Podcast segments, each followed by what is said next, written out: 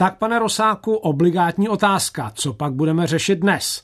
Vybral jste něco z dopisů našich posluchačů? Samozřejmě vybral, pane docente. Vybral jsem e-mail od pana Karla Vomáčky z Prahy. A pan Vomáčka z Prahy? Se nás ptá na španělskou vesnici. No, na takovou otázku by ovšem měl být spíš z Madridu než z Prahy. A jmenovat se Carlos Salza, já chápu, ovšem pan Vomáčka z Prahy je.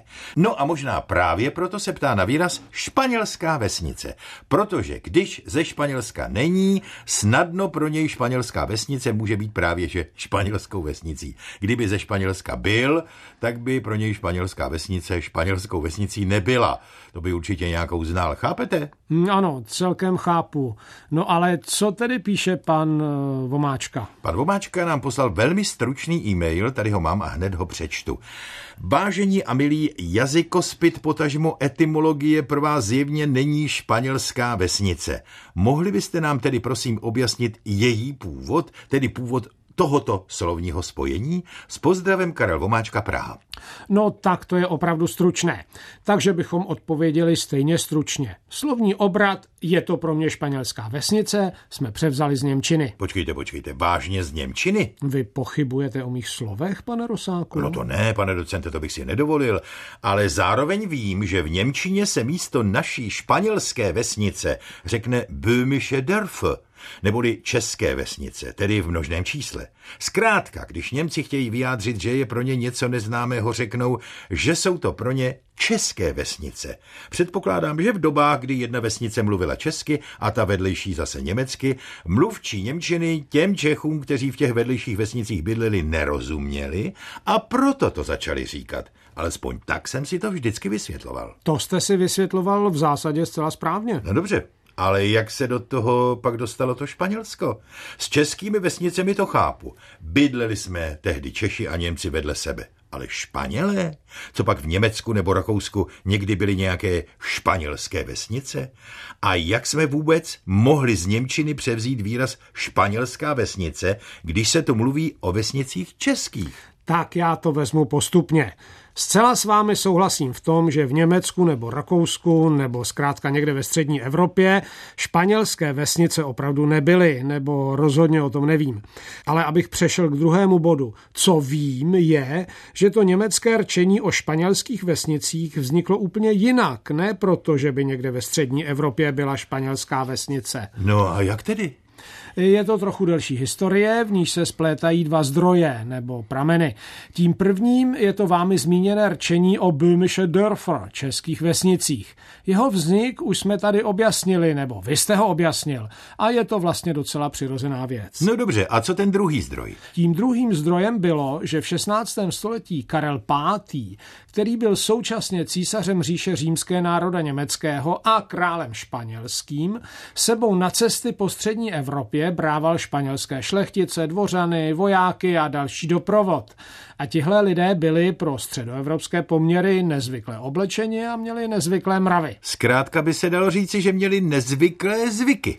No a když německé obyvatelstvo vidělo ty nezvyklé zvyky, jak vy říkáte, a dalo si to dohromady s tím, že ti, kteří se jimi vyznačují, jsou Španělé, začalo používat přídavné jméno Špániš, tedy španělský, i v mírně posunutém druhém významu. Podivný, podezřelý, zvláštní. A mimochodem v takové, řekli bychom, obecné Němčině se tento význam dá použít dodnes. No dobrá, ale jakou to má souvislost s naší španělskou vesnicí? Protože pokud já vím, tak v češtině slovo španělský tenhle význam nenese. To máte pravdu. Teď skutečně musíme ty dva zdroje, jak jsem o nich mluvil, spojit do jednoho. Tedy spojit Böhmische Dörfer, české vesnice, se slovem špániš ve významu podivný a podezřelý. Ovšem, nezabýváme se teď nějak přes příliš Němčinou, jestli pak jsme nezapomněli na češtinu. Nebojte, hned se k ní dostaneme. Také proto, že to spojení těch dvou výchozích pramenů už za nás někdo udělal. No říkejte, kdo pak? Nějaký německý jazykovědec? No, jazykovědec byl pravda trochu také, ale spíše to byl literát a hned jeden z těch největších, které Německo kdy mělo. Johann Wolfgang Goethe. Goethe? Takže za české rčení o španělských vesnicích může Goethe? No tak to se mi, pane docente, opravdu trochu nechce věřit. Ale je to tak. Goethe totiž českou zemi, českou krajinu a české vesnice dobře znal a rčení o českých vesnicích se mu proto nezdálo vhodné.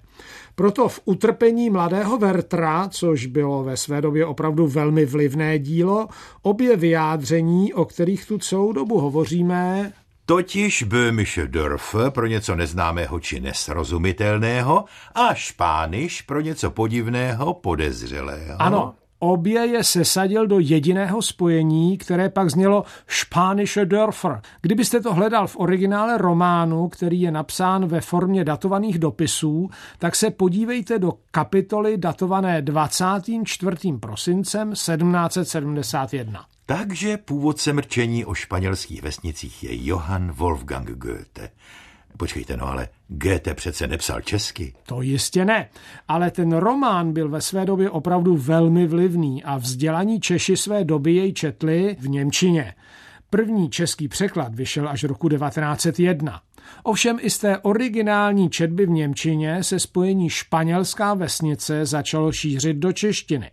Tak třeba v Almanachu Vesna v roce 1837 se dočteme pěknou větu pro Čechy je honorár španělskou vesnicí, kteráž to čím více se k ní blížíš, tím více se zdaluje. No a to se v podstatě nezměnilo dodnes.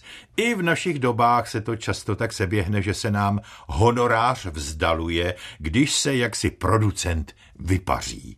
To mohu potvrdit dokonce z vlastní zkušenosti. Jen jsem tedy netušil, že za to může Johann Wolfgang Goethe.